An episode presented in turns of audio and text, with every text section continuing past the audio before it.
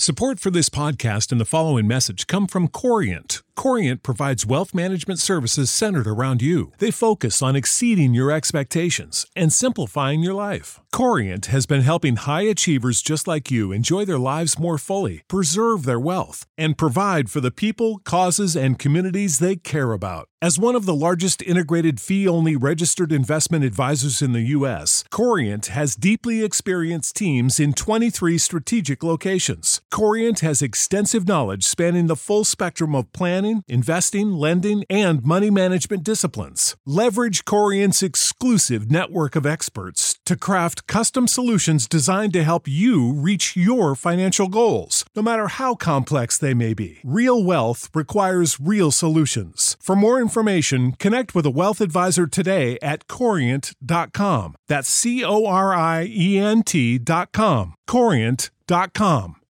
When you need mealtime inspiration, it's worth shopping Kroger, where you'll find over 30,000 mouthwatering choices that excite your inner foodie. And no matter what tasty choice you make, you'll enjoy our everyday low prices, plus extra ways to save, like digital coupons worth over $600 each week. You can also save up to $1 off per gallon at the pump with fuel points. More savings and more inspiring flavors make shopping Kroger worth it every time. Kroger, fresh for everyone. Fuel restrictions apply.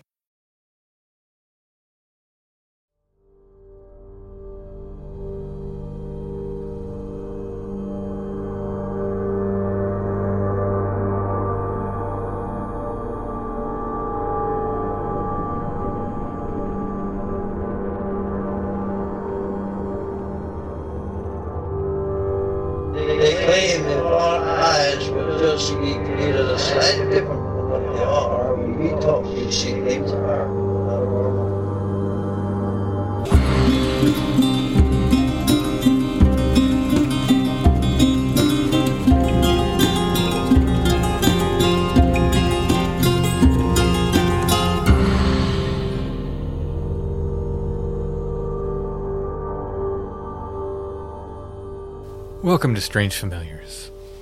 Welcome to Strange Familiars, Allison. Oh, thanks. I've never been here before. What's it like? That's pretty much this. Oh, okay. Well, we've done it again. On tonight's show, we've got an assembly of short stories and stories to read. A potpourri. We've got all kinds of stories tonight. We've got UFOs, we've got predictions and premonitions and nighttime invaders and weird flying heads and Flannel Man. We've got Flannel Man. We have Flannel Man. If you were worried that we might not have Flannel Man, we've got Flannel Man. And we've got Witch Ladies and more. Before we start our short stories, I just want to thank our patrons. Thank you so much. We could not do Strange Familiars without you. If you like what we do on Strange Familiars and you'd like to get extra content besides, you can become a patron at Patreon at patreon.com slash strange familiars. There's different tiers of support there. You can choose to get things like pins and stickers, t-shirts and more. But all of our patrons, no matter what tier they choose, get two full extra episodes of Strange Familiars every month. Again, it's patreon.com slash strange familiars.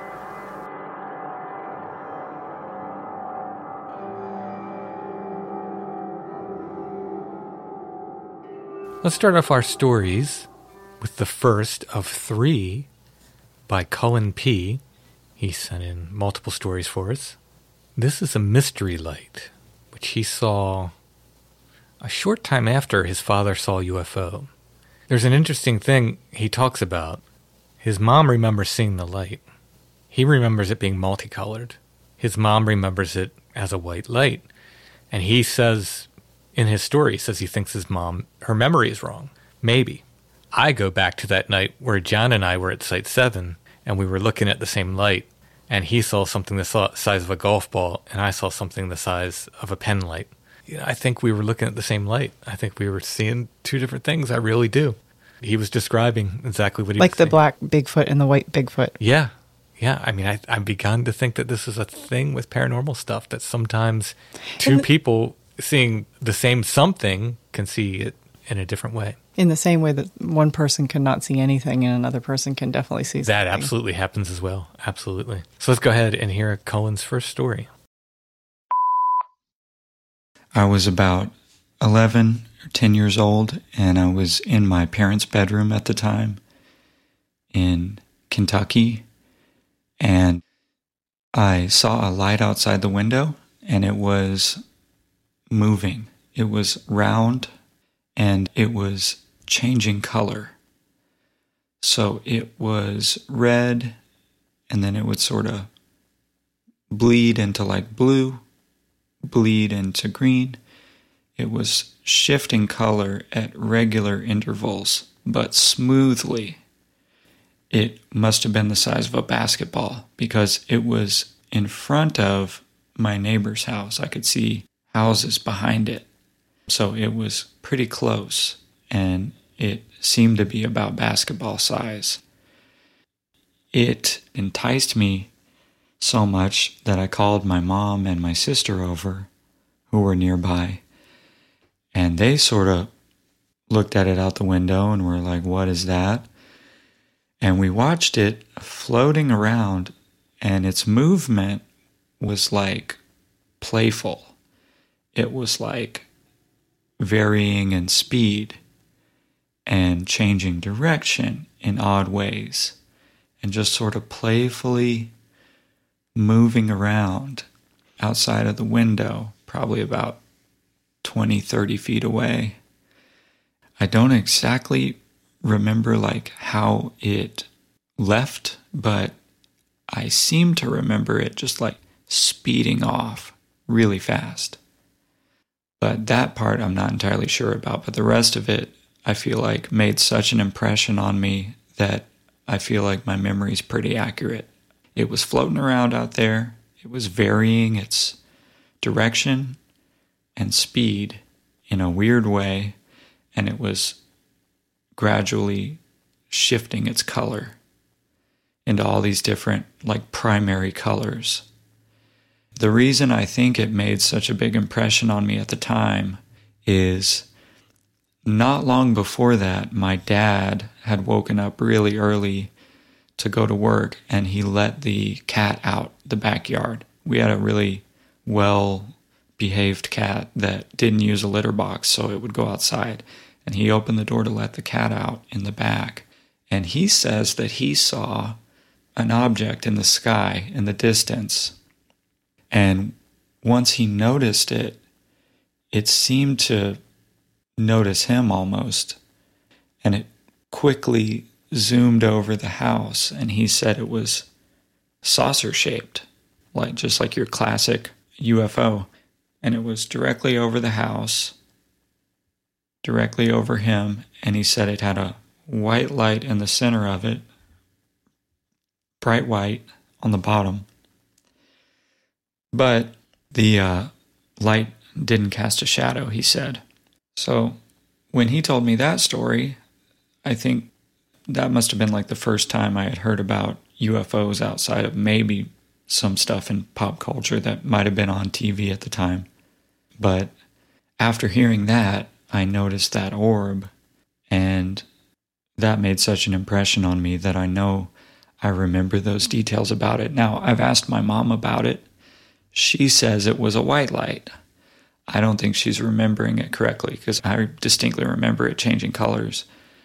And my sister does not remember it at all. So I don't think it made quite the same impression on her.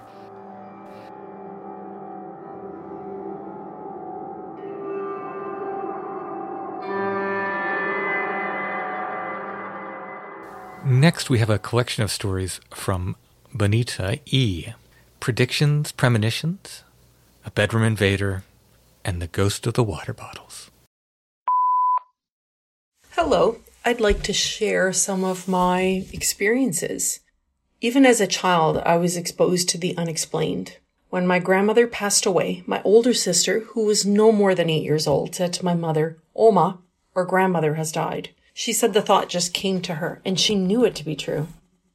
Later on that day, my mother got a phone call saying that my grandmother had actually passed away suddenly. She was 60 years old. I myself have an uncanny ability to predict things or get a funny feeling about things, which often turns out to be true. I once said to my family, Why did they change the fitness studio sign? As we drove towards the gym, we saw that the sign had not been changed. Two days later, my husband came home and said that on that day they actually had come in and changed the sign. I was at a cemetery on an organized nighttime scouts adventure with my son. We had an amazing evening. A cemetery has a lot of old graves, and it triggered a, a love of cemeteries for myself. We were given entrance to the mausoleum, but first we had to find a light source, which took a little bit of time. Then I started looking around. I had a strong feeling and strong memories about a coworker who had died about 10 years prior.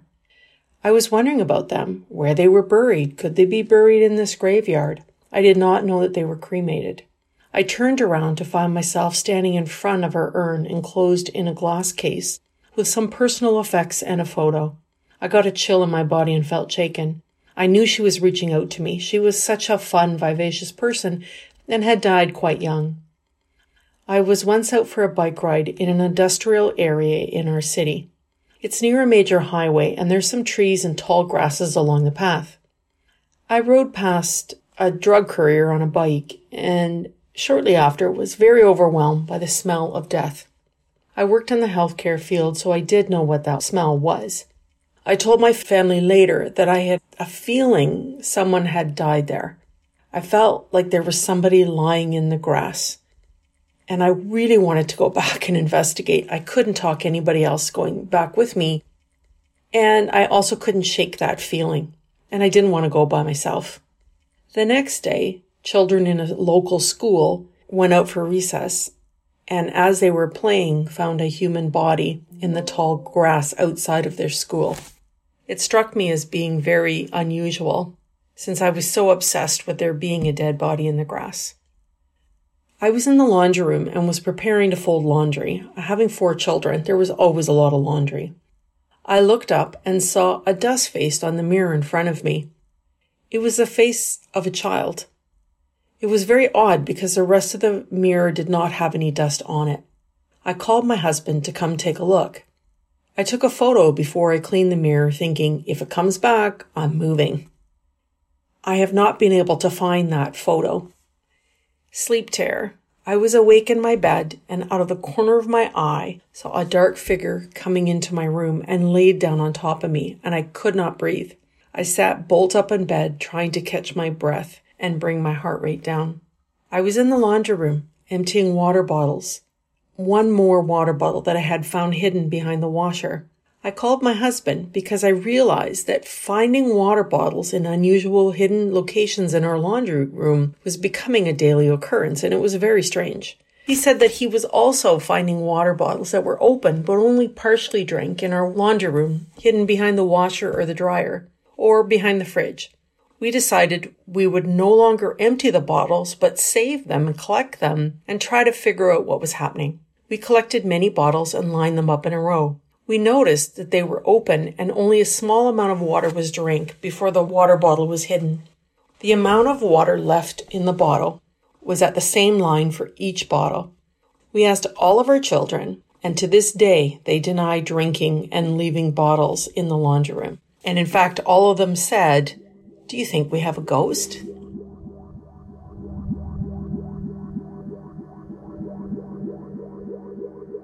Next, Allison is going to read a story that was submitted to us by John M. Hey, gang. Thanks for giving us a place to tell our stories. I'm a lifelong experiencer from as long as I can remember, ranging from nature spirits to shadow people, but I only have one Bigfoot encounter, and I know that's what Tim likes to hear. It was about four to five years ago in the before times. This happened in central Indiana. It was a summer Friday afternoon around 5 p.m. I was waiting to meet with a coworker on the backside of his client's office building to drop off some products for him. I was sitting in my car facing south, and to the south and west of me were miles of woods with office buildings and homes to the north and east. Between me and the woods was about 70 to 80 yards of mowed grass and then thick woods. I'd been sitting in my car for about 20 minutes when my coworker texted that he would be late and to just leave the product on the now empty loading dock as everyone had gone home. So I got out of the car and I go to the trunk and the moment I opened the trunk, I got an overwhelming sense of dread. The feeling of being watched mixed with a growing sense of fear. My head snapped up and I scanned the woods. There, just inside the tree line, it was standing watching me. Its body was most hidden by the large trees, bushes, and shadows, but I could see the right side of its body. its right arm and leg from the knee up, a small portion of its chest, and just enough of its face to see one eye with light reflecting off of it. It was shaped like a juggernaut from the X Men comics, with thick muscles and hunched up shoulders. It stood easily at eight feet, if not taller, and had short orange hair and grayish skin. It stood there looking at me, and I instantly knew it was mad that I was there, and I quickly lowered my head and spoke softly out loud. I'm sorry you're mad. I just need to drop this off and I'll leave. So I dropped off the product quickly. I took one look back at it, which, besides for crossing its massive arms, it had not moved, and I got in my car and left. The whole encounter took less than five minutes. The area that this happened in has now been developed and turned into more office buildings, and the woods are all but gone. I pass there sometimes and wonder where the creature went.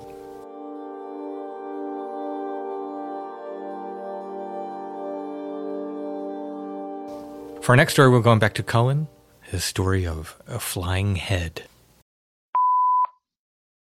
I lived in a small town in Texas for a little while. When I must have been like 14, 15. And we lived across the street from a cemetery, a, a really small cemetery. I don't know if that's an important detail, really, but it just seems to be maybe relevant. My mom collected wigs and she had all these styrofoam heads hanging out. And so I took one of the styrofoam heads and I painted like uh, with a sharpie, like kiss makeup style, you know, just like face paint, like heavy metal face paint on it. And I don't know if that's important either, but I put it on my chest of drawers in my room. One day I was having a fight with my sister. I was really upset and she ran into my mom's room, closed the door, and locked it. And I think she had something of mine or something, something I, I, I, was like mad she had it or something like that. But I was really upset. And this probably would have been about the time of puberty. I was kind of a late bloomer. So I was like banging on the door, really upset. And I noticed in my periphery about 10 feet away in my room, that styrofoam head flew off of the surface it was sitting on, unprompted by any physical thing that I would have been doing or anything else that I can think of that could have possibly happened. There were no open windows or anything. Not that even a draft could blow that thing. You know, it would have to be a severe weather type of thing to even consider that. I mean, this thing, it had some force behind it. It just went boom and flew off the furniture it was on. I had never even heard about real world poltergeist stories. And years later, I read in Colin Wilson's The Occult, he wrote about poltergeist and he theorized about what could cause stuff like that. And only then was I like, oh, wow, okay, maybe that explained it. But I had no idea what it could have been at the time. But it was just such a weird thing that I remember that because 99% of being 15 years old or 14 years old, I don't remember. But that one little moment, I remember that happening.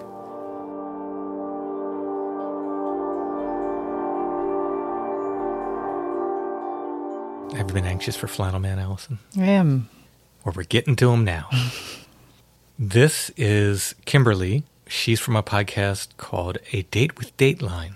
And she mentioned seeing a lumberjack vision on the podcast.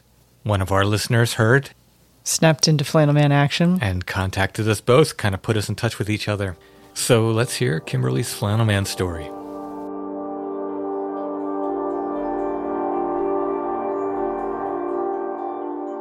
Well, I'd like to welcome Kimberly from a Date with Dateline podcast, and I have something I'm very excited to talk to you about. But before that, tell us a little bit about your podcast.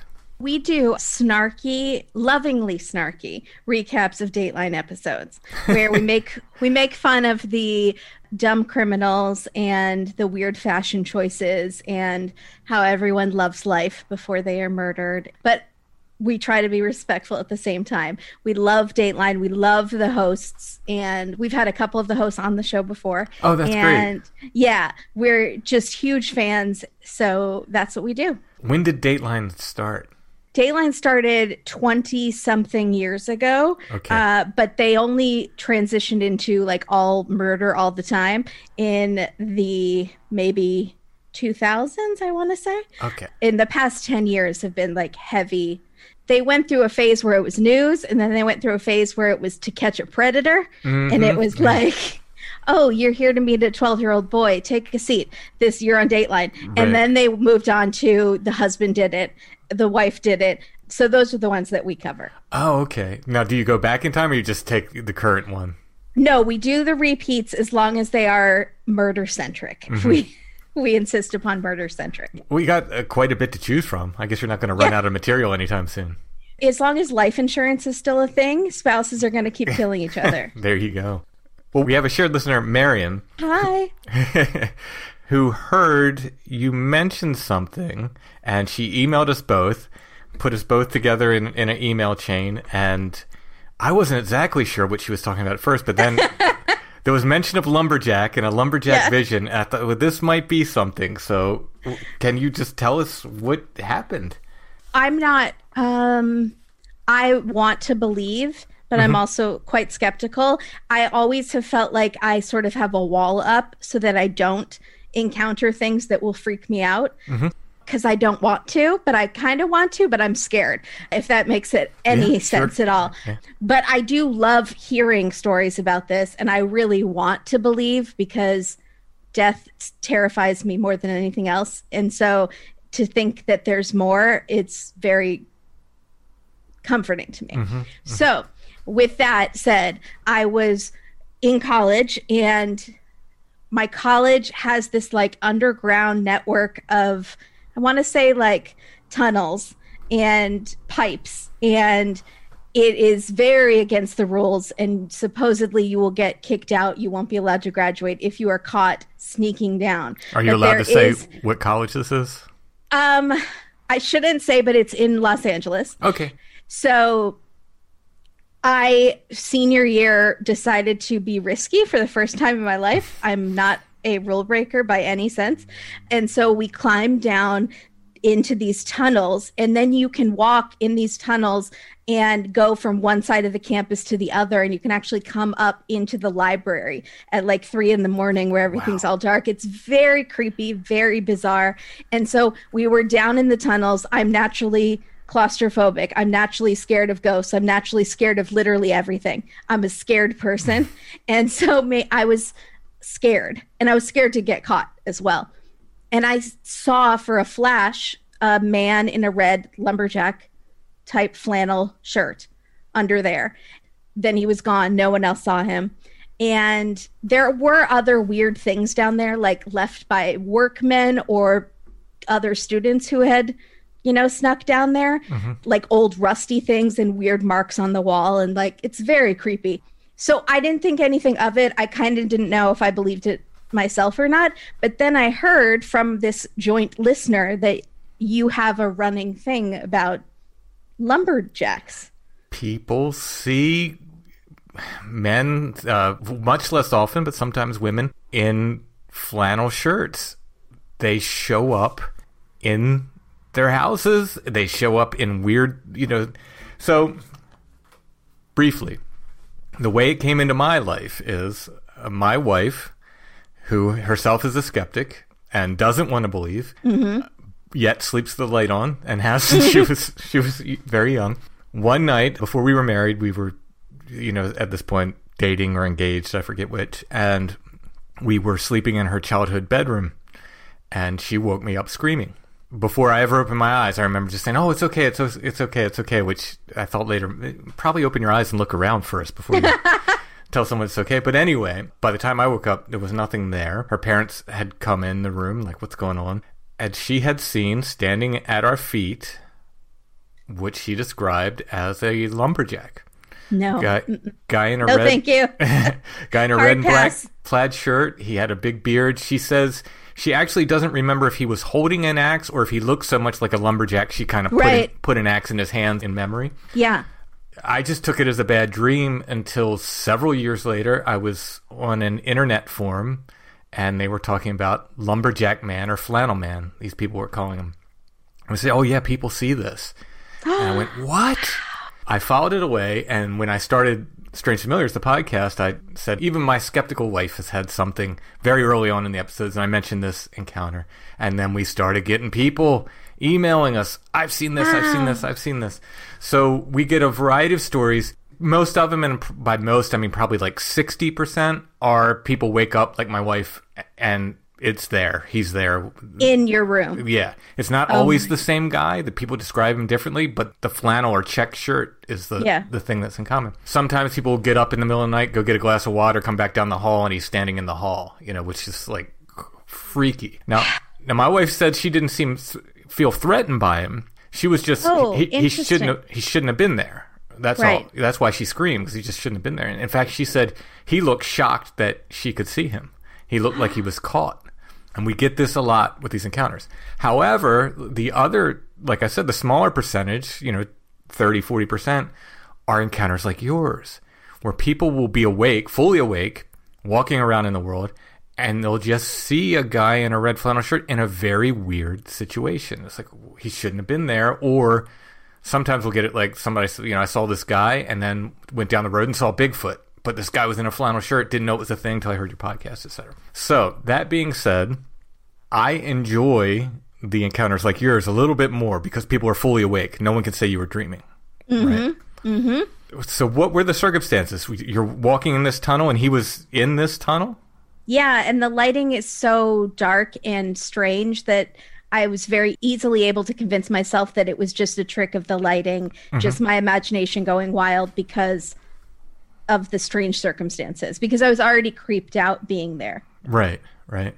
And that's the logical part of my brain that wants to explain away these things. But the part just- of me that was he was just standing there, standing? and I feel like exactly like your wife. Like maybe he had an axe, but maybe he didn't have Right, an axe, and it's just because he was looked like the brawny paper towel man. Mm-hmm. That's how my wife Um, described him. Yeah. and yeah and then i thought well maybe he was a workman at some point in these tunnels that helped build the school or something Mm-hmm. and he died there you know and so honestly i still don't know what i believe Right, i right. am just fascinated by this because i always thought that ghosts or apparitions or whatever were usually little victorian girls in Sure, fancy yeah. dresses Yeah. and not the lumberjack man you know Right. Right. So it's very strange. So he wasn't walking or anything. He was just No, kinda- he was just standing there looking at me. Oh, um, And. I would say the expression is similar to that of your wife's. Like, I did not feel threatened, Mm-hmm. but I did feel like it was weird. We were looking at each other and like we weren't supposed to be able to see each other. Oh, interesting. I relate to what your wife was saying a lot. very interesting. That's Yeah. very very interesting.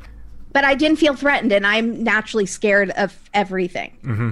I mean, if I saw a lumberjack walking down the street, I would be scared. So, but I wasn't scared in this It's too much situation. Dateline, Kimberly. It's just Yeah, I too know. I know. So, in your life at the time, were you going through anything particularly stressful or upsetting? Um, just in that senior year of college can be stressful because you don't totally know what you're doing with your life. Sure, yeah, And yeah. trying to figure it out. And the circumstances were stressful in that I really, I'm not a rule breaker. I'm not an adventurous person. Mm-hmm. So I was going along with this because I wanted to break the rules just once, you know. but knowing that if I got caught, there's a chance I wouldn't be able to graduate and my parents would kill me. Sure. Yeah, it was a little stressful. yeah. yeah, yeah. Have you in your life had sleep paralysis? No, terrifies me the thought of it though.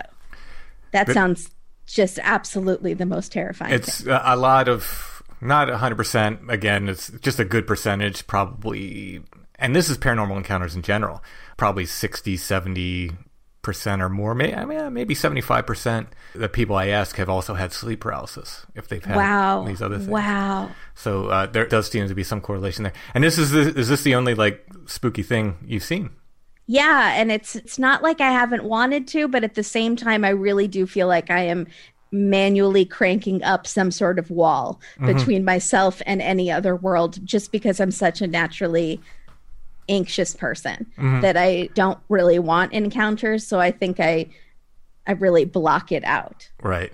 So I don't want to stir anything up or frighten you at all, but this, is the question I ask everybody who's seen this guy because, again, this is just another correlation. Have you in your life at any time had a strange encounter with a black dog? Could have been natural, could have been otherwise, that just was just weird, that just was like seemed out of place. No. Okay. I can say firmly no. I am obsessed with dogs and they tend to love me as well because I love them.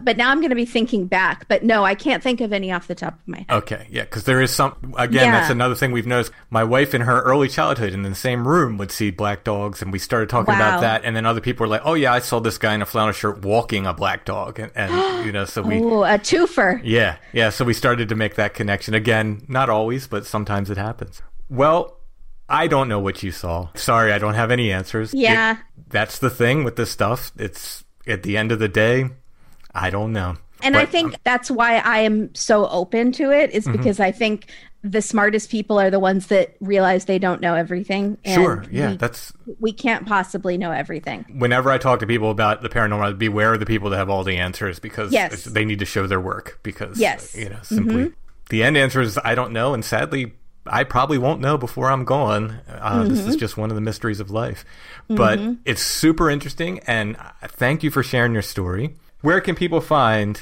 a date with Dateline? We are at Date Dateline on Instagram and Twitter. And check out our podcast. And it's available all the places It's available are all the places. And we have bonus content on Patreon and Supercast now. fantastic. And oh, we have a website, a date with Dateline, where we have lots of bonus stuff. We have bingo cards that you can play along while you're watching Dateline. Lots of fun stuff. fantastic. Thank you so much again, Kimberly. Thank you.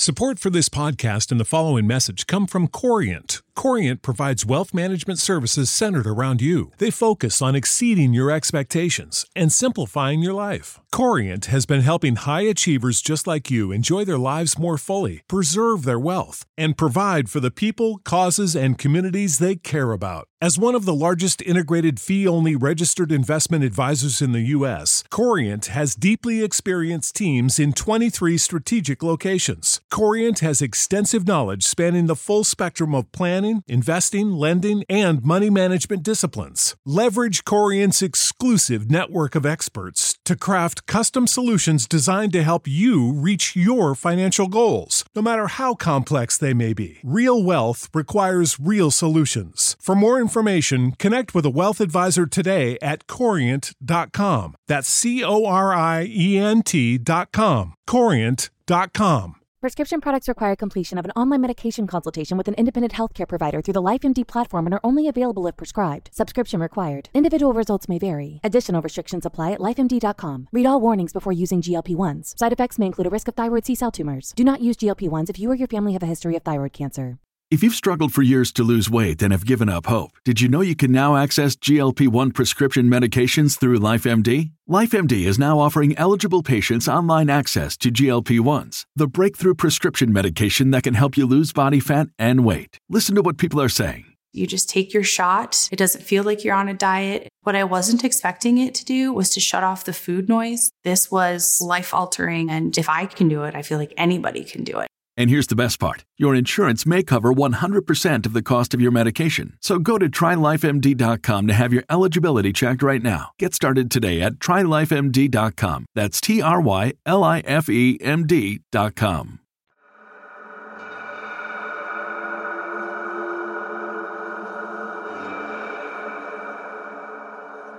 Speaking of Flannel Man, this next account was sent in by Lee. Uh, it's very thorough. Look, he has footnotes. Oh, that is something Josh would really appreciate. Lee was very thorough.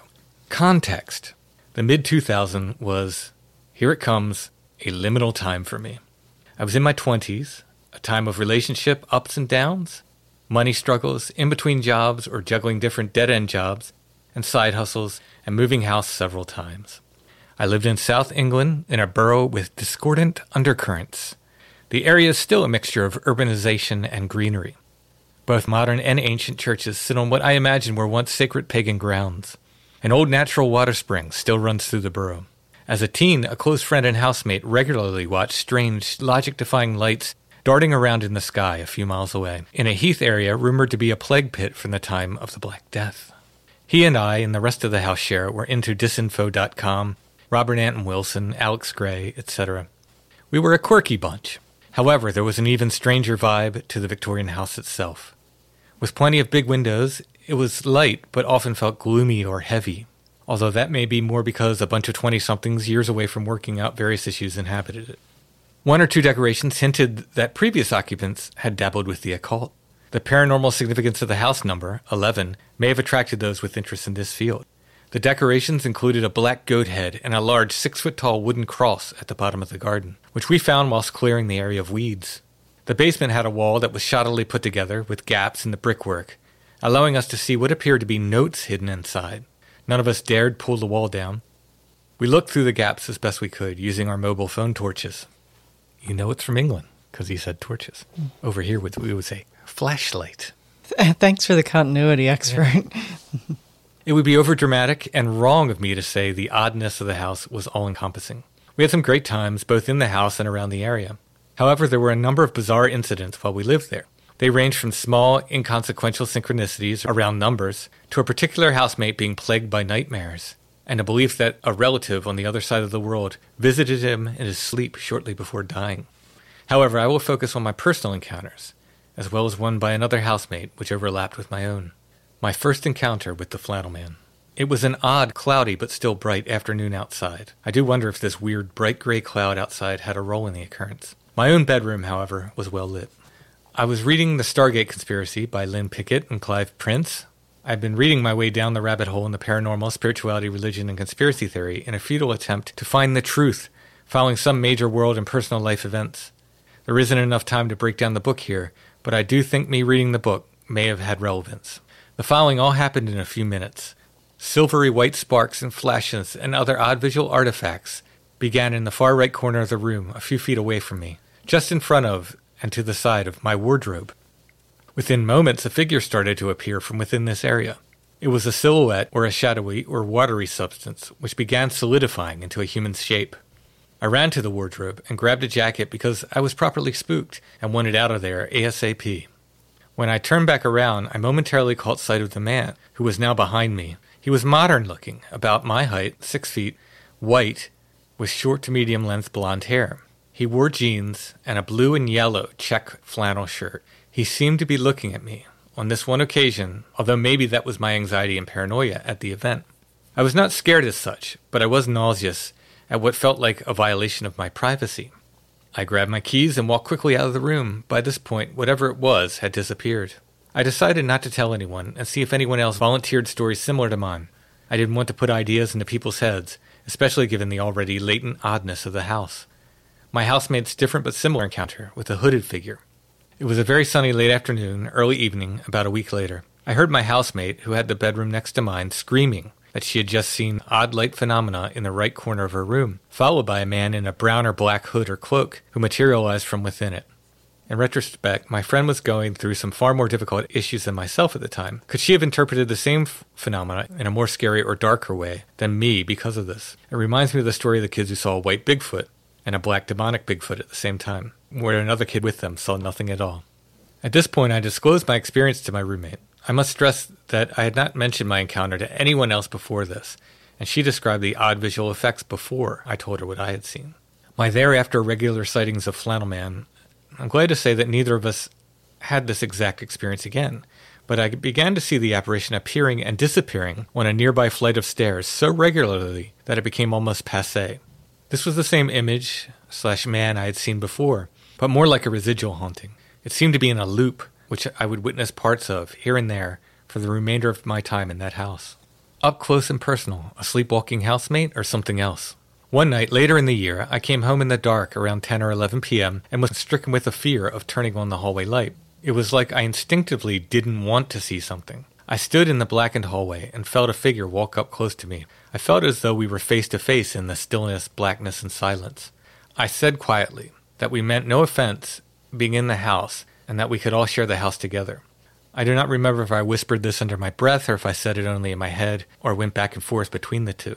After a few very long minutes, the figure backed away. I heard the sound of it walking slowly over the creaking floorboards.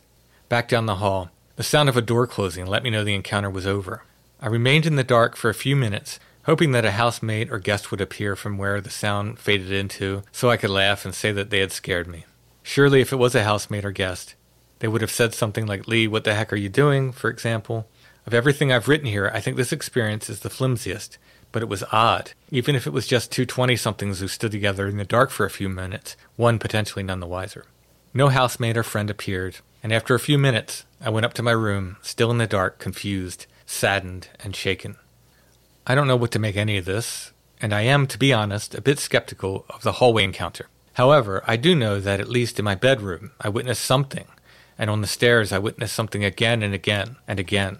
What it was, I have no idea. Something that, at least for now, I call a South London flannel man.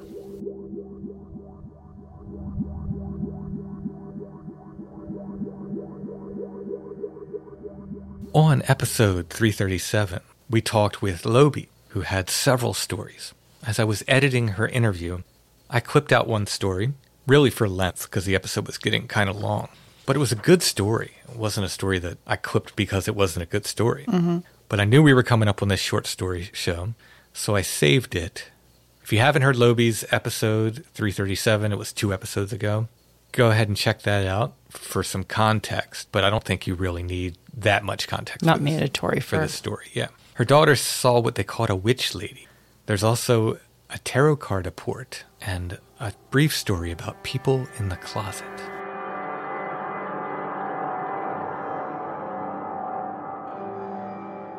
I mean, my oldest daughter, she doesn't really see a lot of things and hasn't really.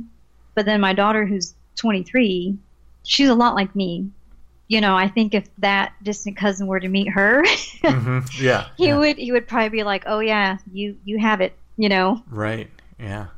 And my two youngest, my son's about to turn 13, and I have a 10 year old daughter. My son, nothing. He saw something weird once when he was really little, but he's not sensitive to anything. And my daughter is a little bit, but not. I don't really talk about this stuff Mm-hmm. with them. I mean, I did with my my two older kids just because we lived in a house that was Oh, yeah. Yeah. haunted and stuff. So they were, but my two youngest, no, I don't really share a whole lot. I mean, they, they know some things, Mm-hmm. but not like the way I talked with my two older ones. And actually, my, my two oldest, they had, I guess, the worst experience they ever had was when they were, my oldest daughter was about four and my other daughter was two, and they shared a room. They saw what they call the witch lady in their bedroom Mm. we were living in an apartment at that time, and I had just gotten with my ex. And it was just my two daughters and I, and we were living in this apartment, and their bedroom was right next to mine. And it was actually, it was close to Halloween, which was kind of funny. And one night, there was just this scream from their bedroom. It was like, I've never heard them scream like this. And I remember glancing at my clock, and it was 4:09 a.m. Mm. And I only remember the time because that's the time my oldest daughter was born. She was born at 4:09. I don't even remember getting out of my bed and running to my bedroom door. I just remember being at my bedroom door, opening it up. Their door wouldn't open. It took a second or two, Wow. and they weren't at the door. Right. So they right. weren't they weren't blocking the door or anything, but I could hear them screaming in there. There was nothing wrong with this door. This, this door always opened fine. And I remember trying to open it, and it didn't open. And then I tried it again, and it opened fine. And they had turned the light on, and they were running out of the room. They were screaming. They were terrified. And they're like, "The witch lady! The witch lady!" And I instantly, I believe them just because of all the things that happened when I was yeah. little. And they both And saw we- it. They both saw it. We went into the living room and I sat them on the couch, turned all the lights on, went back to their bedrooms, looked all around, checked the window, everything. Like the room was fine. I go back into the living room and I, I'm asking them what happened. What it was is my older daughter had a twin bed. The younger one was in this like little tykes. It looked like a like a beetle. Mm-hmm. Like it was one of those cars, a Right, car yeah, bed, but it was like a yeah. beetle. Mm-hmm. So she slept in that, and sometimes she would climb into her sister's bed. So the, my older daughter, she felt something, like some weight on her bed, and she just thought it was her little sister climbing in bed with her, and she felt it touching her hair. And I guess I don't know she made a noise or something. I don't know exactly how, but my younger daughter woke up, looked over at her big sister, and saw this shadow touching her head. And so my younger daughter screamed, which made my older daughter open her eyes Mm-hmm. and she saw this thing and that's when they both started screaming they call it a witch lady because they said it like it was just a black figure there was no i don't know if it was like a shadow person but it was just a black figure but they knew it was a lady and they said it had a hat on that's why they called it the witch lady Oh, okay. they didn't immediately jump off of their beds because my youngest daughter remembers she wanted to jump off the bed, but she looked down on the floor and she said it looked like there was mice or rats Oh, wow. covering the floor, just like if you were to have like a bunch and they were all like running on top of each other and Mhm. running. And she said that she just remembers like she didn't want to get off the bed because she saw that on the floor. Wow. She goes, it was either mice or rats. It was these things like just all on the floor and they were black. So there's screams and that at this point I'm trying to come in through the door. They don't remember if she just disappeared or how she went away. Mm-hmm. They just remember me coming through the door. They heard me, I guess, trying to come through the door and they jumped, they just started running towards the door. Then after I had went back into the room after I had set them on the couch, I went into my room and all of a sudden they were screaming on the couch and I had all the lights on. And I was like, oh God, what now? And I run out. There's like this little short hallway. They're on the couch. And I'm like, what? What is it? And they said this black thing came down the hallway. It flew out quick and it went up the chimney because we had a fireplace in the living room. And they were so scared they were pointing at the fireplace. They said it flew out real quick and went out the chimney. Mm. That was the last night they slept in that apartment. I broke the lease on it. oh, okay. Yeah. And I, I had just got together with my ex, and he had a house. So he said, you know, just move in with me.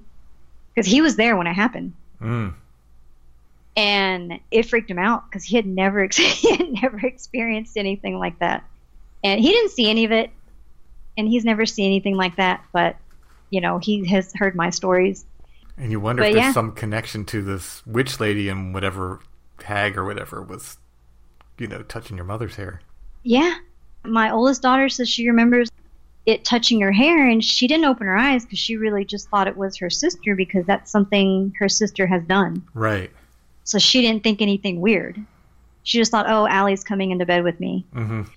you know, until Allie screamed. Right. Right. And then she looked up and then she screamed because then she saw it. Yeah, we moved out and they would not step foot back in that apartment and they never did, oh wow. ever. Mm. because I had to go in and you know get all their stuff out. Sure. They, nope, Huh. they were not going back in there. And like I said, I believed them. And I wasn't going to make them go back in there. I knew they had seen something. Right. Right. I didn't see anything that night. Eh, But the funny thing was, a friend of mine had given me these tarot cards back when I was a teenager. And I never got into them, but I you know, I had them because they were a gift from my best friend. But they were in my closet of that uh, apartment. And I remember coming home from work one time and my daughters weren't there and I just came home real quick to grab something. And one of the tarot cards was laying in the middle of my bedroom floor. Oh, wow. And these cards were on a shelf in the closet with other stuff around it. Like, there's no way this card could have just fallen and flown out of the closet and landed Yeah. in the middle of my bedroom floor. Yeah. And I remember walking into my room and instantly just like, what? Because this thing was on my floor. And I wish I could remember which card it was, but I think when I looked it up, it was like, it said something about a mother figure. Hmm. I don't remember which card it was. And I remember telling my ex about it. I was like, this card was on the floor. He goes, oh, it probably just fell out. I'm like, out of a closet that's way over there, and the door was closed, and this box Yeah. that it was in was covered with other boxes and other things. And Yeah. yeah, that happened probably probably a week before they had that experience. Oh, that's interesting. Very interesting. My 20 she's 23 now but sh when she was younger when after that situation happened then my ex and i got an apartment together because i had broken the lease on that other place Mhm. and my daughter who's my younger one she would start seeing i'm guessing shadow people she would just say people coming out of her closet like at night and her and her sister they had a bunk bed and she actually had me make a curtain because she slept on the bottom and she had me make her a curtain that would cover all the open side Ah, yeah. because she started seeing people or whatever coming out of just walking out of the closet Wow. and i don't know what it is with closets but No, I mean I've gotten that a lot. You know, it seems to be like a trope or something, but uh, yeah, a lot of people report things in closets. yeah she said these people would just walk out Mm. like they were leaving from you know just i don't know i don't know if they would ever look at her i don't remember Right. I'd have to ask her about it, but she remembers. She goes, "Yeah, people would come out of my closet."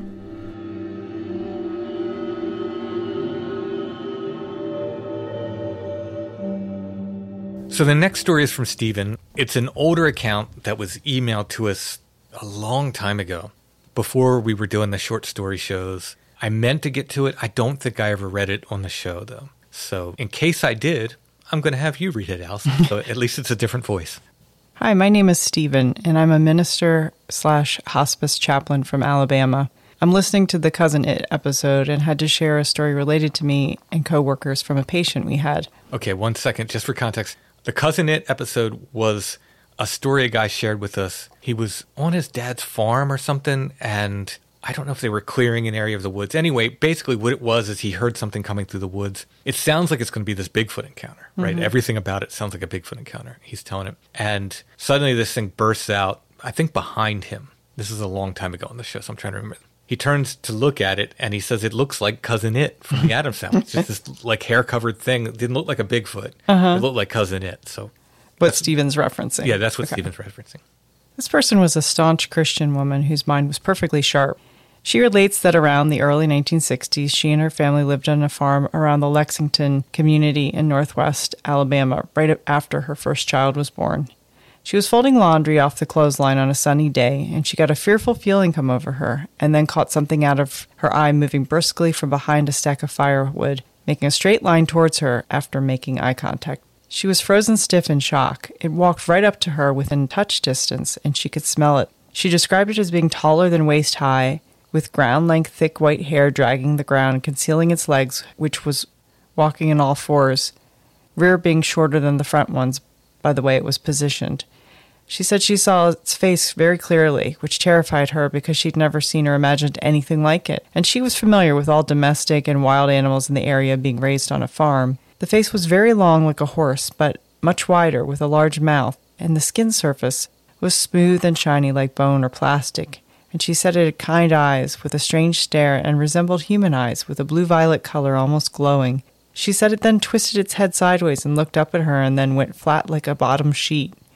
She elaborated that it went totally flat to the ground in an unnatural way, retaining eye contact. She then ran away into the house in fear, and she added later that night she woke to tend to her baby and was shocked to see bright sunlight glaring through the front window. It scared her. She said it looked like daytime, although it was after midnight. She told me this story a few times, word for word, and also told it to nurses and aides without wavering one bit. It interested me due to having a lifetime of extremely odd paranormal experiences. I'd also be glad to share those with you sometime. Sounds like I dropped the ball on that, Stephen. I'm sorry. If you recontact me, I'd love to talk to you some more. I want to hear this story. I want to hear more about the lady's story. Yeah, right. I mean, I think that might be all he knows. When it collapsed flat, that is so bizarre. Yeah, that sounds like a alien kind of shapeshifty yeah, kind of thing. Yeah.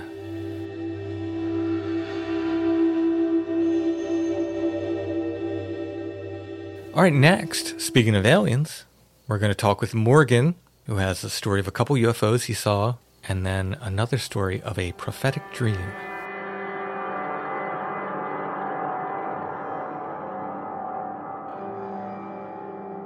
Tonight we're talking with Morgan, who has some UFO experiences to share with us. How are you doing tonight, Morgan?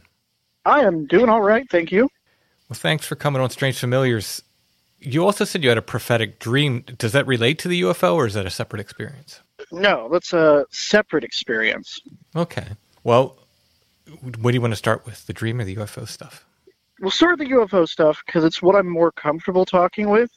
Um, Sure. The timeline will be slightly messed up. It's just the the dream is it's weird, Okay. right? Like it's it's higher up in the strangeness. All right. All right. Well, yeah, let's get to the UFO stuff. Tell us, to the best of your recollection, when it happened and to the best of your comfort level where it happened. You can be as specific or general as you want with that. Got it. I mean, I remember it pretty vividly. You don't forget something like this. I was 18 at the time. Uh, this was in 2010, summer of 2010. I just graduated from high school, had my first car. I was visiting a friend. He lived outside of town, about five, six miles down Cali 3. This took place in a little town called Udall, Kansas. You probably won't find it on the map. We had two gas stations, that's it.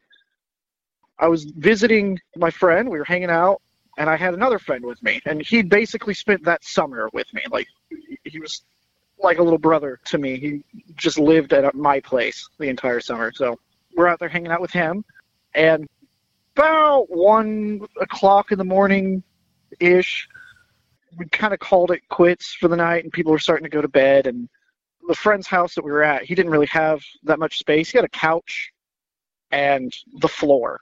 It was like your sleeping options, and there were five or six people there. And so we decided that we were going to go home, right? Like I had uh, another couch, and that my buddy, I'm just going to call him Jay. I don't want to disclose his identity. I'm just going to call him Jay. No problem. I had my bed at home, and we lived six miles away, and I had a car, so why not just drive? So we get in the car, and uh, we start heading back towards Udall down a little road called Cali 3. I don't know if it's still called that. It used to be called that back in the day. I was not drunk. I didn't have an alcoholic beverage till I was 23. Right? I wasn't high. I never. I've never done drugs. I will specify that yes, we were teenagers and we were hanging out, but there was no alcohol involved. I was a very boring teenager. very boring. I didn't do any of that exciting stuff. I gotta set the scene a little bit. It's about one o'clock at night. Low overcast cloud cover, which is kind of strange in Kansas in summer, but it was one of those nights where the cloud cover was down, you know, around 500 feet and just completely overcast for the most part. There was a little bit of spaces in the clouds occasionally. That was the environmental conditions. And the road I'm driving on is a little county road. It goes through cuts of these little hills. I don't even know if people would call them hills. It's Kansas, all right? So a 50 foot rise is a hill here. I know that in most places, 50 foot is, you know, that kind of rise would just be like considered flat ground. But in Kansas, it's a big deal. Let me, let me tell you. so you'd have these uh, cross cuts, and you have trees lining both sides of the road. So we're driving down the road, and most of the skyline is blocked because you're down and there's trees on either side of you, and you can just see straight and above you, but you can't see anything to the left or to the right, which is important because here in a second. So we're going down the road, and we come up a rise. And at the top of this rise, the tree cover breaks a little bit, and I catch a glimpse of something out of the corner of my eye. It was to my top left, so my 10 o'clock, 11 o'clock position, at the very corner of the uh, windshield. Mm-hmm. And it's a bright, glowing orange object. And I just catch a fleeting glimpse of it at first. Just a second or two tops. I remember this so vividly because I, I catch the glimpse of the object, my eyes track over to it, and then the trees obscure it from vision. We're going back down into another downhill again, into another little valley. And I remember it so vividly exactly what I thought when I saw it. I thought, huh, it must be the sun. I don't know why I had that thought, but I, I remember that thought precisely because it looked like if you see the sun right before it's about to go down the horizon, Mm-hmm. Yeah. it has that bright kind of orange glow, but you can actually look at it. Mm-hmm. It looked exactly like that. It had that same tone to it. Yeah, I think that's, same color. That's pretty natural to like go through in your head and go, well, well, you know, what's the natural thing this could be? And even though it's, I forget what you said, one in the morning or whatever, and it couldn't possibly be the sun. Uh, Honestly, God, it was exactly what popped my mind. Yeah, yeah. I mean, it's it almost in some ways the logical, illogical explanation in a sense. Well, I just thought it was funny because I had that thought, and then I looked at the dashboard in front of me, and it wasn't until I looked there that I realized, oh, you idiot, it's like one o'clock in the morning. And I stopped and I was like, wait, it can't be the sun. Mm-hmm. Like, that's something else. So I was looking for it this time. So we go down another mile or so, and we come up to the next rise where the trees clear again. And this time, we crest the top of the rise, and I'm watching for it, and I see the damn thing. And it's this massive. I'm going to describe it as massive. In truth, it's impossible to judge distance with things in the sky at night. Right. So it might not have been massive, but it looked massive. Orange, glowing object in the sky. The weird thing about it, and this is the thing I remember distinctly, besides the fact it was orange and glowing, was the fact that it had straight edges. It wasn't a square, it wasn't a pyramid, it wasn't a triangle, it was polygon, right? It had four sides, but they weren't all equal. Now, maybe I was just catching a glimpse at a weird angle, maybe that's what its actual shape was. I just remember it had a weird shape to it. Right? It wasn't square, it wasn't triangular, it was a pyramidal. It was it had straight edges, so hmm. very unnatural, but not your typical, you know, flying saucer or something like that. Right. And not a glowing meteor or something. I know it's far too big for that, but I mean, because it's got straight It's- edges, you know, it kind of eliminates that. and it's stationary, and there was cloud cover, Mhm. right? I, I, like there was cloud cover at the time, so whatever it was was below the cloud cover, and this thing was. I'm heading straight towards the town, and I can see the grain elevator because I'm in Kansas, and every town has a grain elevator, and I can see the uh, water tower, two big landmarks in the the horizon, and it's about 15 degrees off the horizon to the left of those from my point of view and probably about 20 30 degrees off. So it looked like it was uh, like a mile to the left of town from my perspective and it was big. I would estimate its size at about the size of a building right like or a football field. Wow. so anywhere between two three hundred feet would be my estimate now again that's just a spitball estimate Sure. Yeah. but it looked like a building. It, honest to God, it kind of looked like a glowing orange building in the sky, but Wow. it, you know, obviously wasn't a building because it was flying. Now, how many people were in the car with you? Just one. Uh, this is where it kind of gets funny because uh, Okay. I tracked this object for five seconds tops, right? Which is more than enough time. If you're seeing something like that, it's more than enough time to just burn it into your brain. Sure. we come down the hill again, and it's obscured from view again. And I just instantly looked over to my right, and my buddy Jay, he's his mouth is just hanging open, and his eyes are wide. Before I can even say anything, he goes, "Did you see that?" And my immediate response was, "Yes." Now shut up and don't talk about it. The reason I had that response is because I grew up watching Ghost Hunters. Whether or not anybody would consider that show good or bad, I, I don't know. But one of the things that show taught me was that if you experience or witness something beyond natural, it is important that you have somebody to validate your story. And it's also important that you don't communicate because one of the easiest ways people will explain away the fantastical is to say, "Oh, you're just delusional, Mm-hmm. right? You're mass hysteria. The two of you worked yourselves into a frenzy, and you were scared, right? They'll they'll say stuff like that. Right, right. So I didn't want him to say anything about it until we got home, and we got a chance to tell our stories separately, without corrupting each other's stories, without messing them up. Mm-hmm. I'll add one more detail. To be fair to the skeptics out there, I was scared after witnessing this. We, we were both were. We were both shooken up. It's hard to explain because it's not like it was doing anything ominous or intimidating or scary, but there's just something about seeing something that shouldn't exist. Yeah, it shouldn't be there. Yeah, It shakes you. I can't explain it any other way. sure. No, Other than a fairly natural reaction, I'd say. if you see something, if you encounter something that shouldn't be there, there's just a little part of your monkey brain that just starts screaming. Mhm. It's like, "Wah! What is Right, that?" right. And my heart was racing, and I was terrified. So we went straight home. We didn't investigate or anything like that at that moment. We just went beeline, you know, sped straight home. My dad had been waiting up for us. I'd sent him a text that said I was on my way home, and I was a new driver, so he was still worried about me driving and all that jazz. So he's sitting at the table in the kitchen when we get home, and we both come in and we're like, "Oh my God, we we gotta tell you the story. What just happened?"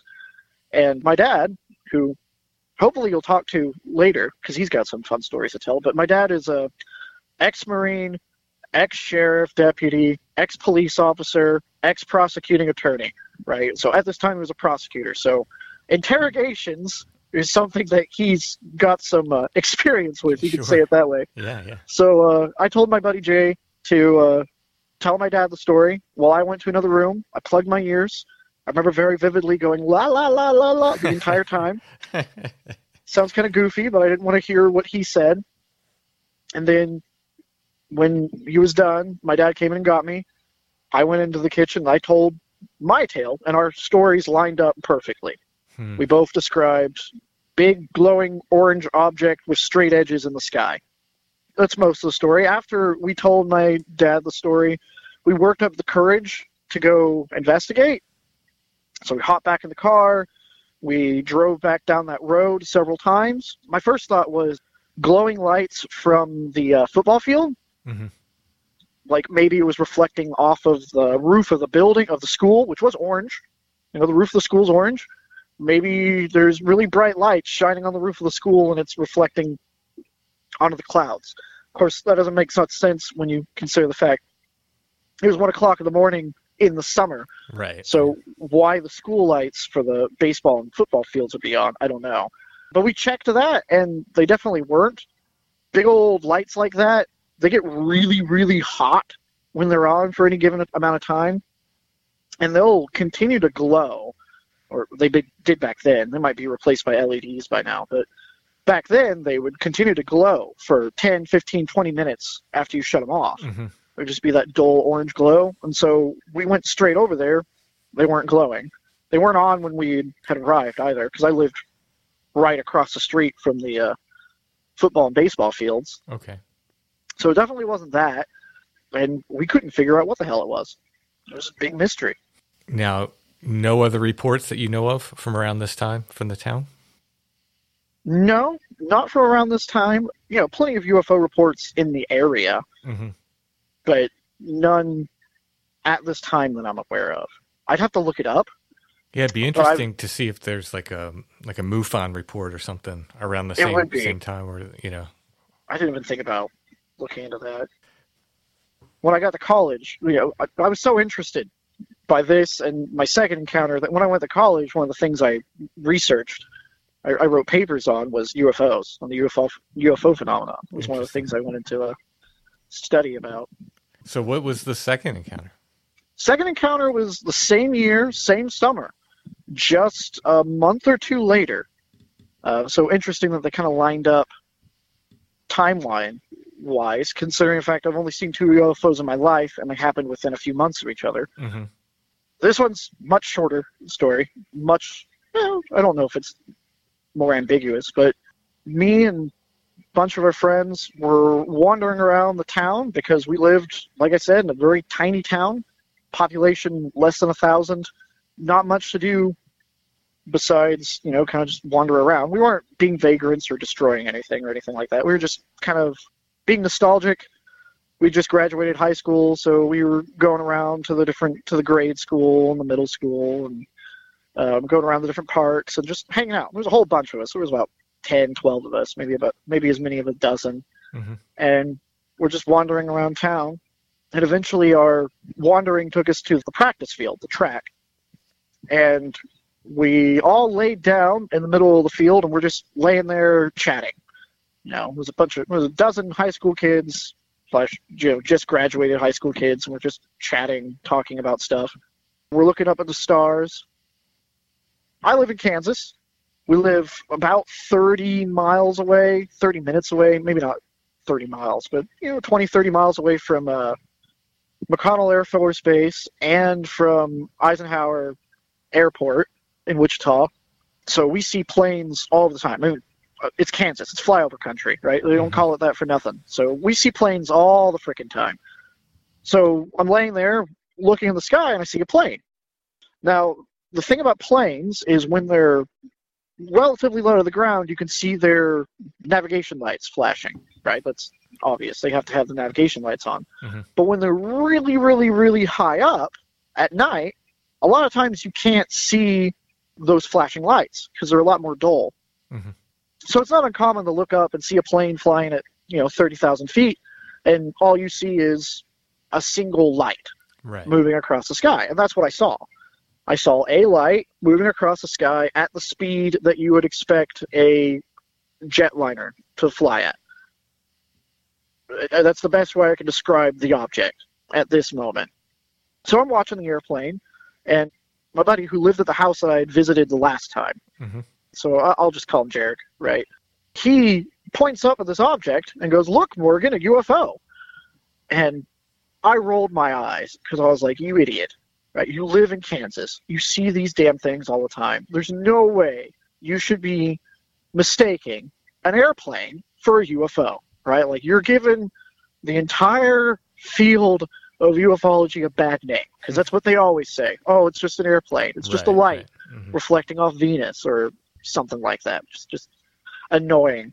So I roll my eyes and I immediately respond and I go, "You idiot! That's not a UFO. That's a." I didn't get a chance to finish the cer- sentence. Honest to God, in the middle of telling that sentence, the thing entered hyperspace.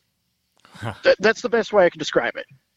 Meaning it sped off at a rapid It's speed. yeah, it sped off at a mind-numbing pace. Wow. Mind-numbing. It looked like like just in, imagine a spaceship from Star Wars or Star Trek entering hyperspace or warp.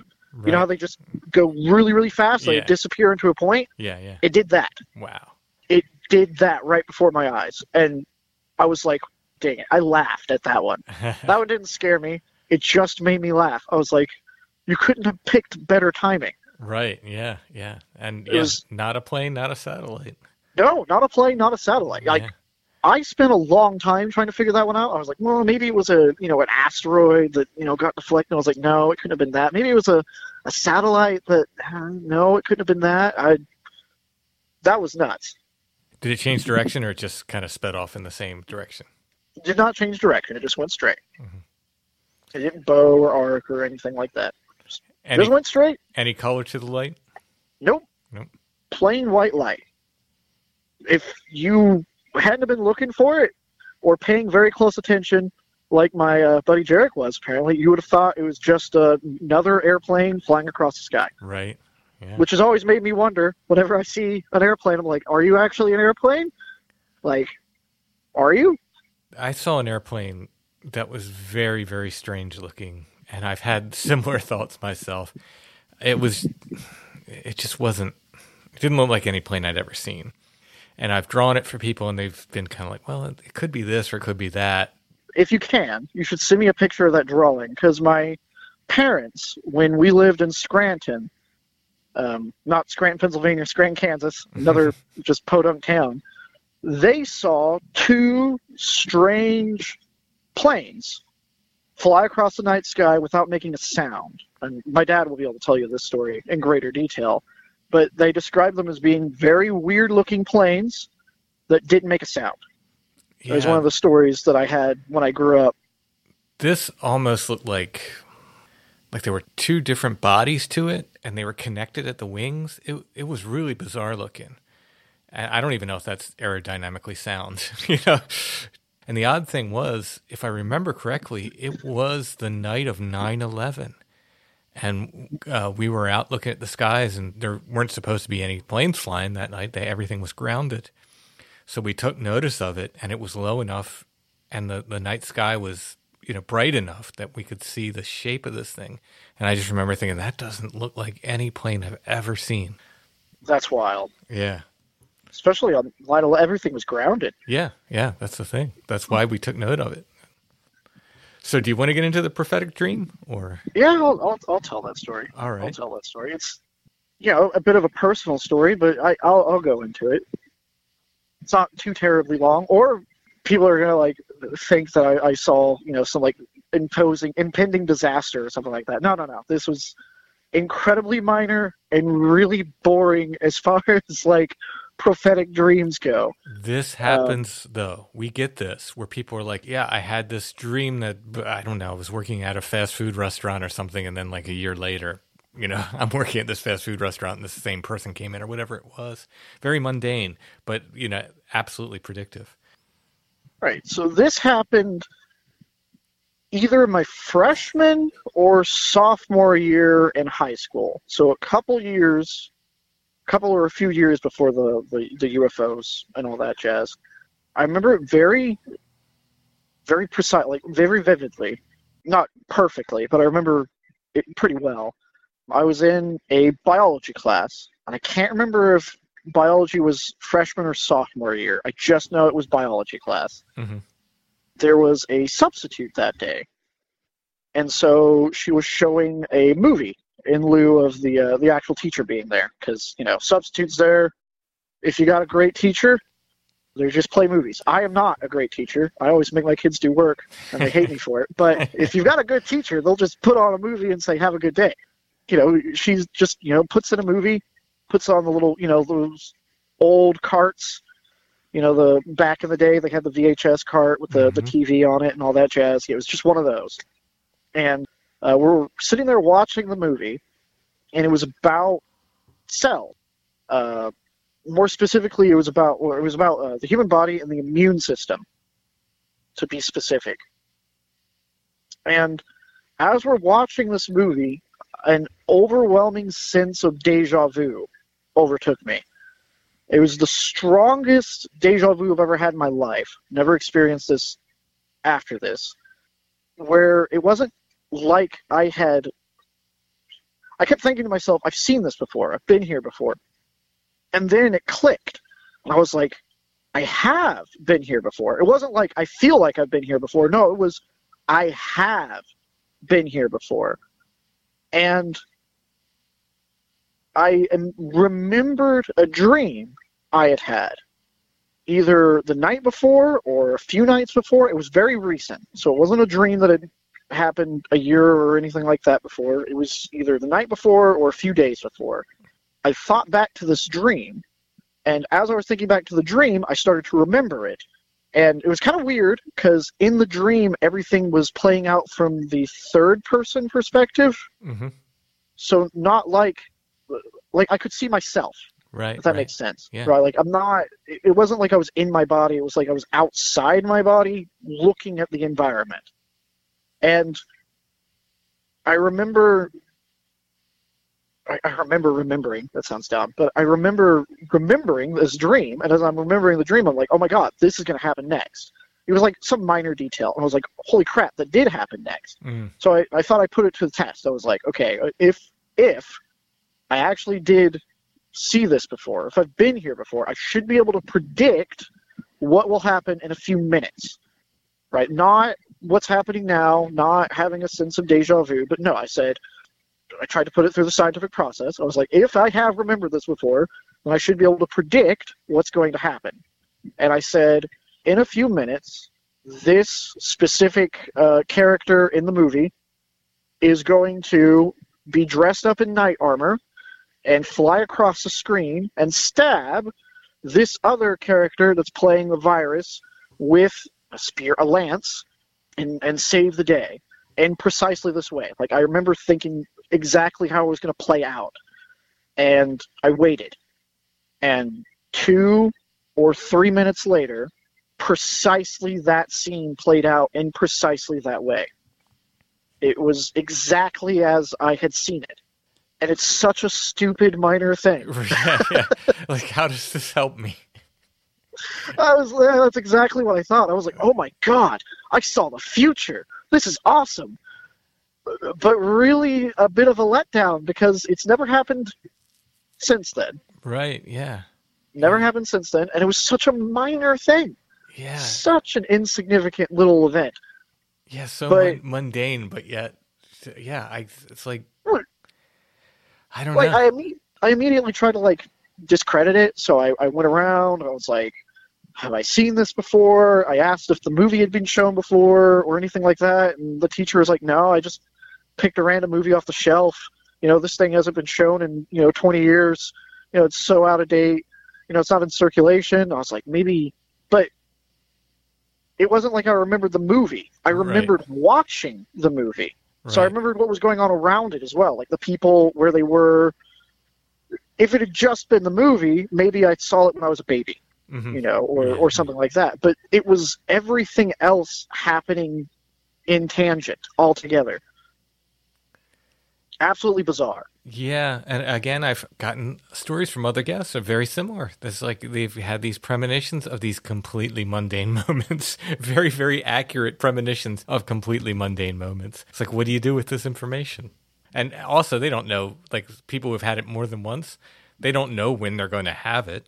You know what I mean? They just it happens, and they go, "Oh wait, I dreamed this." You know, so it's almost like you can't use it. You know, if you dream the Well, lottery, yeah, you- if you dream the lottery numbers, you wouldn't remember until the lottery numbers came up. You know. Exactly, because like I have that strong sense of deja vu. I remembered like dreaming about it, but I didn't know if it was actually going to happen until it happened. Mm-hmm. Yeah. Right? I was like, yeah. I, I might be crazy, and then it happened. I was like, oh my god, I wasn't crazy. I saw the future, but it's too late, you know, to really do anything about it now. yeah. And what do you do with the? Yeah, I watched a movie in the future. yeah. And it's one of those stories that I always. I, I haven't even told my family about this one, so when they listen to this podcast, they'll be like, "Oh my god, we didn't know about this," because I've kept it very close to the chest. Because, I mean, telling people about my UFO story would get the response from strangers of, "Oh, you didn't actually see that." Mhm. It's like "No, you you weren't there.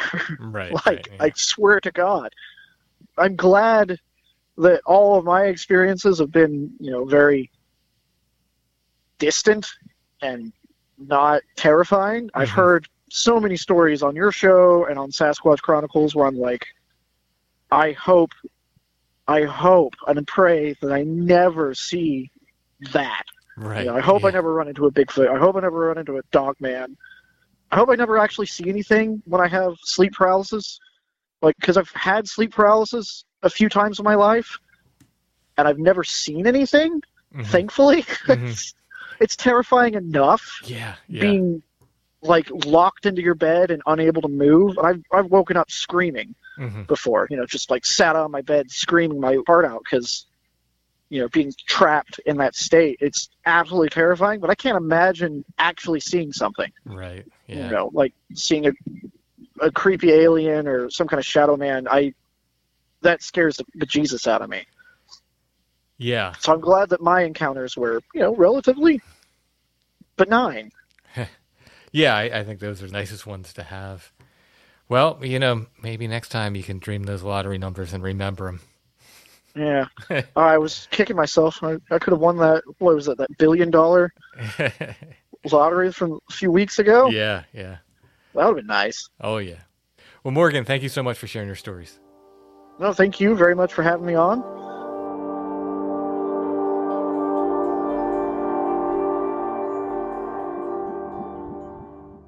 Wyoming Valley Ghost Tours presents Transcendent Paranormal Conference and Vendor Fair. Saturday, September 17th, 2022, at the Scranton Cultural Center, Scranton, Pennsylvania. Three floors of vendors. Presentations from Jason Hawes, Sherry DeBenedetti, The Paranormal Couple, Eric Altman, and Timothy Renner. For more information, email info at wyomingvalleyghosttours.com or go to facebook.com slash Wyoming Valley Ghost Tours. That's facebook.com slash Wyoming Valley Ghost Tours.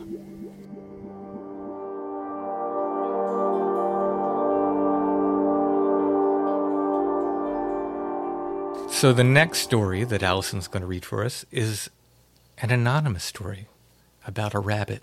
Oh. Oh yeah, don't get too excited. Okay. Sounds like a doom bunny. Mm, okay.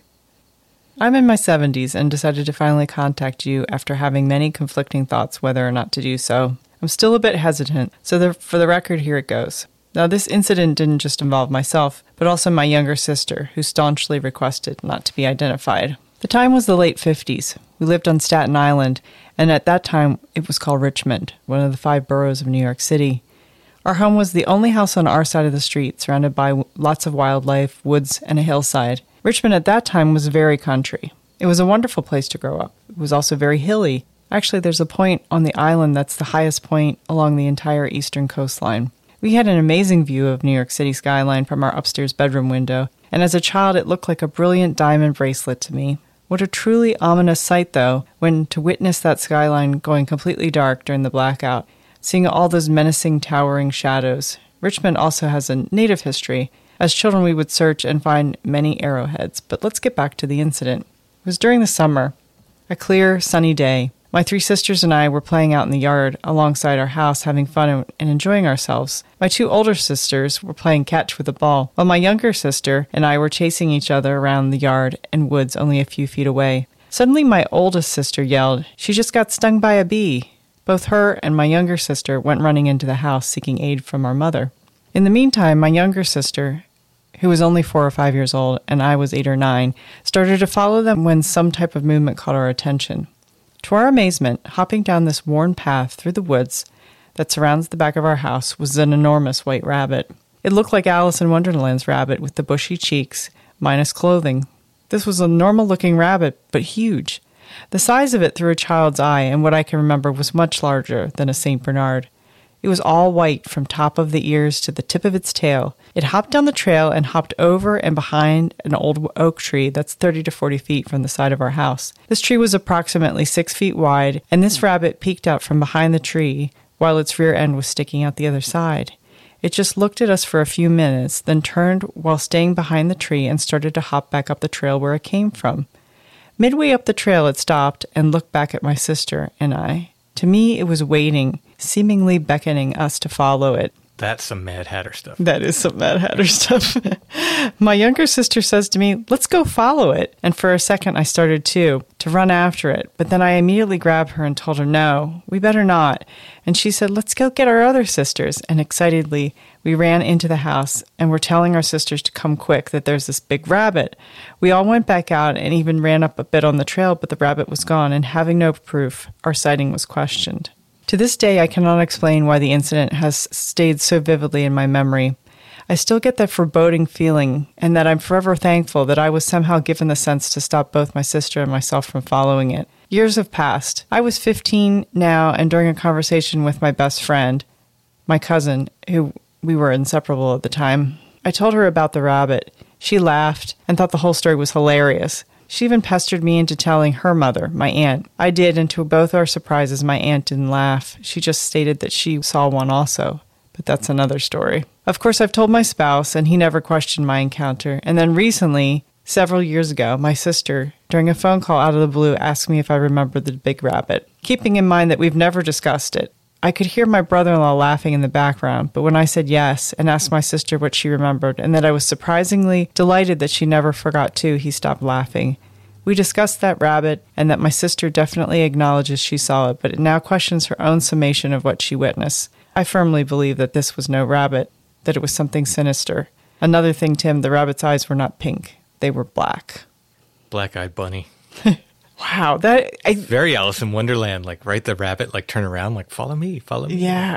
I hadn't read this previously. I physically got like a chill in my legs when I read that last part. Yeah. Great story. I told her I loved the story not because she found it sinister, Mhm. but because it was, it's not even a bunny man story. You know what I mean? But it has that kind of like just odd feeling. Yeah, dreamlike. Yeah. I like the idea that if this happened in a dream, it would be indicative of her confidence that she was able to protect her sister and know her instincts in the woods. And I think it's a really it's a really great symbol of knowing that someone or something could come and trick you and that you have the good sense to not only protect yourself but protect the people you love. I think it's a great story. To be clear, we're not saying it was a dream. She obviously Yeah, I know, I know, and but I would, if we're thinking of it in terms of a dream or symbology or Yeah, something, yeah. since that's sometimes I feel like if we don't really have the waking life vocabulary for it, that we have to use the sleeping life vocabulary. Yeah, so, yeah. I mean, alternately, there is a um, cryptid, humongous rabbit somewhere in the Or- five boroughs. Or how many missing 411 cases are just kids following giant rabbits off into the woods? Yeah, it has a real Pied Piperish quality and very Alice in Wonderland. I mean, the fact that it's almost like the same amount of girls as like Alice Liddell and her sisters, like because it wasn't just like Alice Liddell had plenty of like a lot of sisters. It, it's very similar. Very interesting. I don't know. I could make a lot of guesses as to possible things that were going on, but I'd love to believe that there's bunnies, humongous bunnies. The scarier thing is it's just something presenting itself in the shape of a bunny because that would appeal to little children, right? mm-hmm. That's creepy.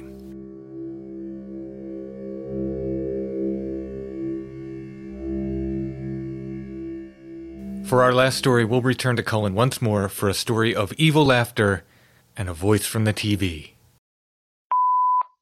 This is probably the one that bothers me the most and the one that I think about the most.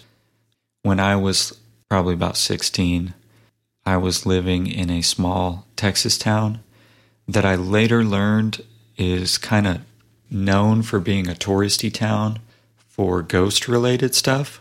I saw it at the time, they had like ghost tours and stuff going on, but I never really thought about it much but apparently it's considered like a really haunted location in Texas. But anyway, I was hanging out with two of my friends and we went to another friend's house and he wasn't home at the time, so we were utilizing his house to hang out and do bad stuff that we weren't supposed to do, weren't allowed to do in other homes. Anyway, it was just us three there in the living room and we were watching a movie on TV.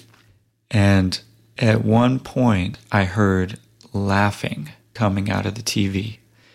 And it was hysterical laughter, but it was maniacal. It was like if you could imagine Mark Hamill's Joker laughing maniacally, and then it started saying my name in between these fits of laughter.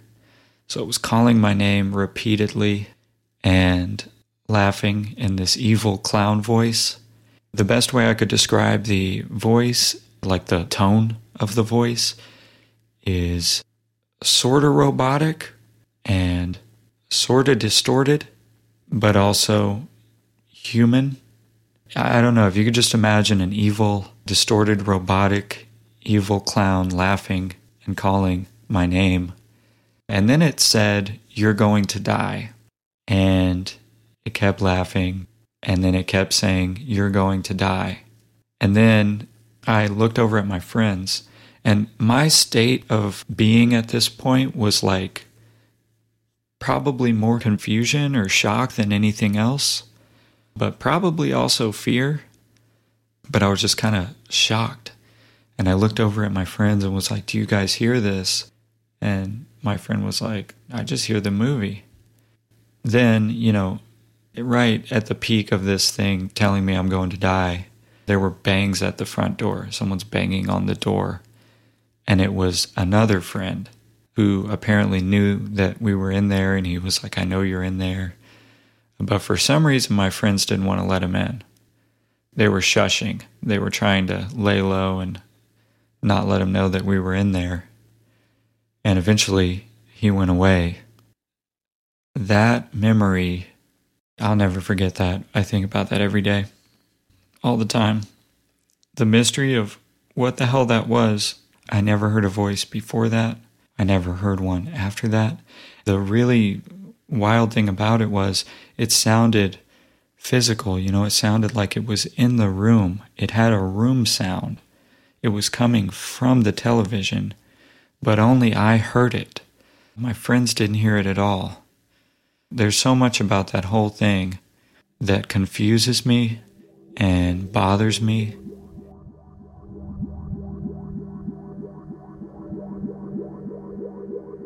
That brings us to the close of our Assembly of Oddities 2 show. I want to thank Colin P., Bonita E., John M., Kimberly from A Date with Dateline podcast, Lee, Loby, Morgan, Stephen, and the anonymous person who submitted our rabbit story.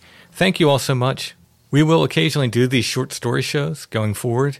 If you have a short story you want to share with us, you can do it a number of ways. If you have a way to record it, you can just record it. Send me the audio file. I'll edit it and we'll put it on the show. If you want to record it, but you don't have a way to record it, we can set up a time where you can just tell me the story and I'll record it. Maybe I'll ask a couple questions as we go along. Or if you have no interest in your voice being on the podcast, but you still want to share your story, you can type it up and send it in.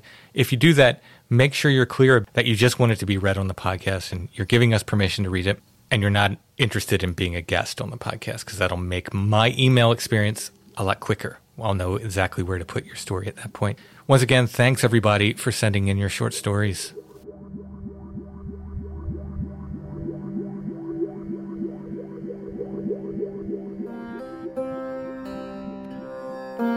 We live our entire lives knowing that death awaits us. Many believe that some part of us endures. Eyewitnesses swear to have seen spirits of the dead haunting the living, and even appearing during alien abductions. Is the UFO mystery reaching out to us from beyond the stars or from beyond the grave? This staggering implication demands not only scrutiny of the UFO phenomenon, but near death experiences, ancient monuments, ley lines, the Fey folk, cryptids, and more. I'm Joshua Cutchin. I'd like to invite you into the ecology of souls a new mythology of death and the paranormal, a comprehensive theory of all things supernatural framed through the lens of our final transition. Join me as we journey from the depths of prehistory to the present, from the outer space of the cosmos to the inner space of the self. Ecology of Souls, Volumes 1 and 2, now available from Amazon in print and as a combined ebook. Welcome to the Ecology of Souls.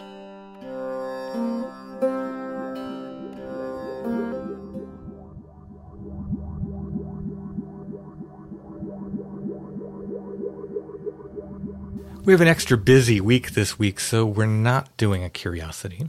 However, I do want to mention our Etsy shop. It's always open. Lots of stuff up in our Etsy shop. If you support us via our Etsy shop, you're supporting the show. We have my books up there. We have Strange Familiars t shirts, the classic Awoken Tree design. We have artwork, both originals and prints of my artwork are up there. Strange Familiars stickers. We have old photographs that Allison has added, lots and lots of antique photographs and more, including some past curiosities of the week, some past photos of the week, if you remember when we were doing photo of the week, and more. Check it out. Our shop name is Lost Grave, but if you type in Strange Familiars, you should see our stuff come up. While you're on Etsy, make sure to check out Chad's shop. It's Ruck Rabbit Outdoors, and check out our friends at Karmic Garden as well. Thanks for listening, everybody. We'll be back soon with more Strange Familiars.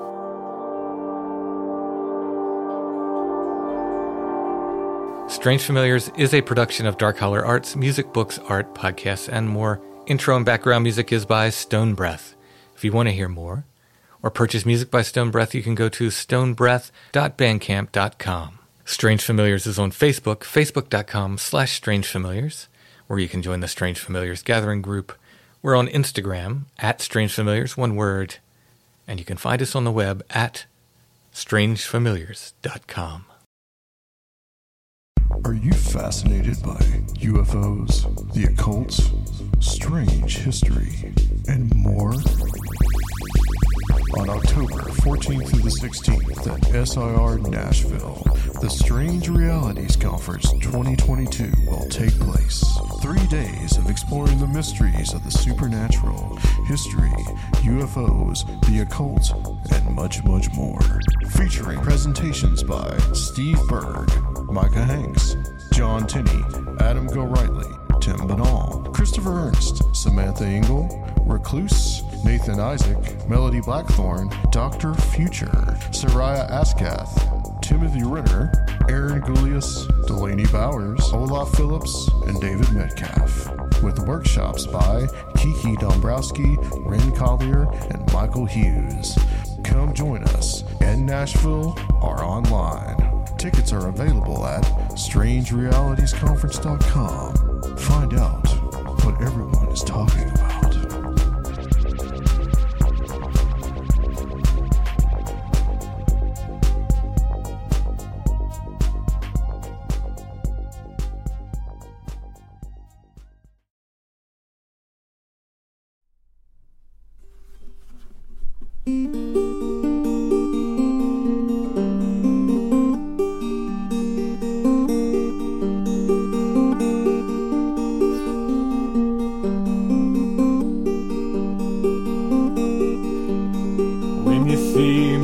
Of the mouthless dead across your dreams and pair battalions go,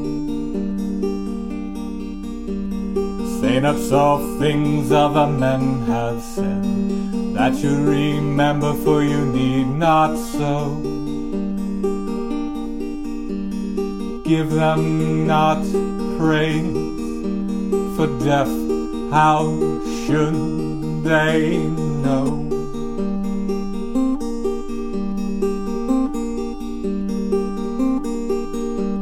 It is not curses heaped on each gashed head.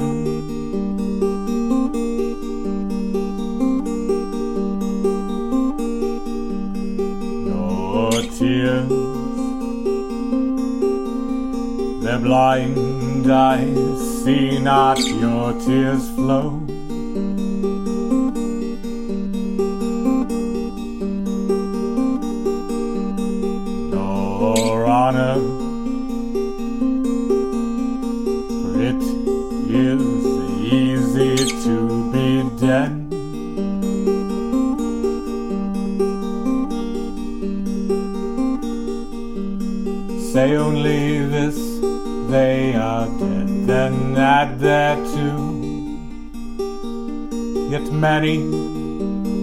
A better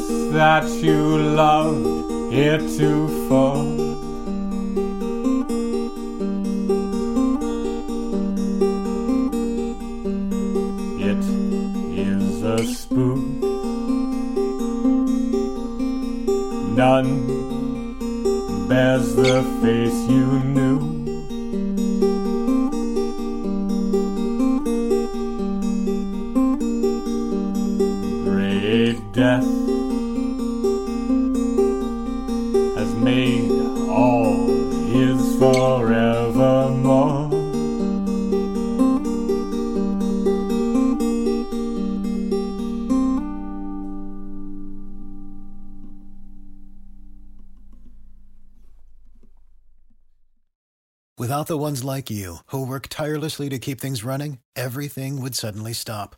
Hospitals, factories, schools, and power plants, they all depend on you.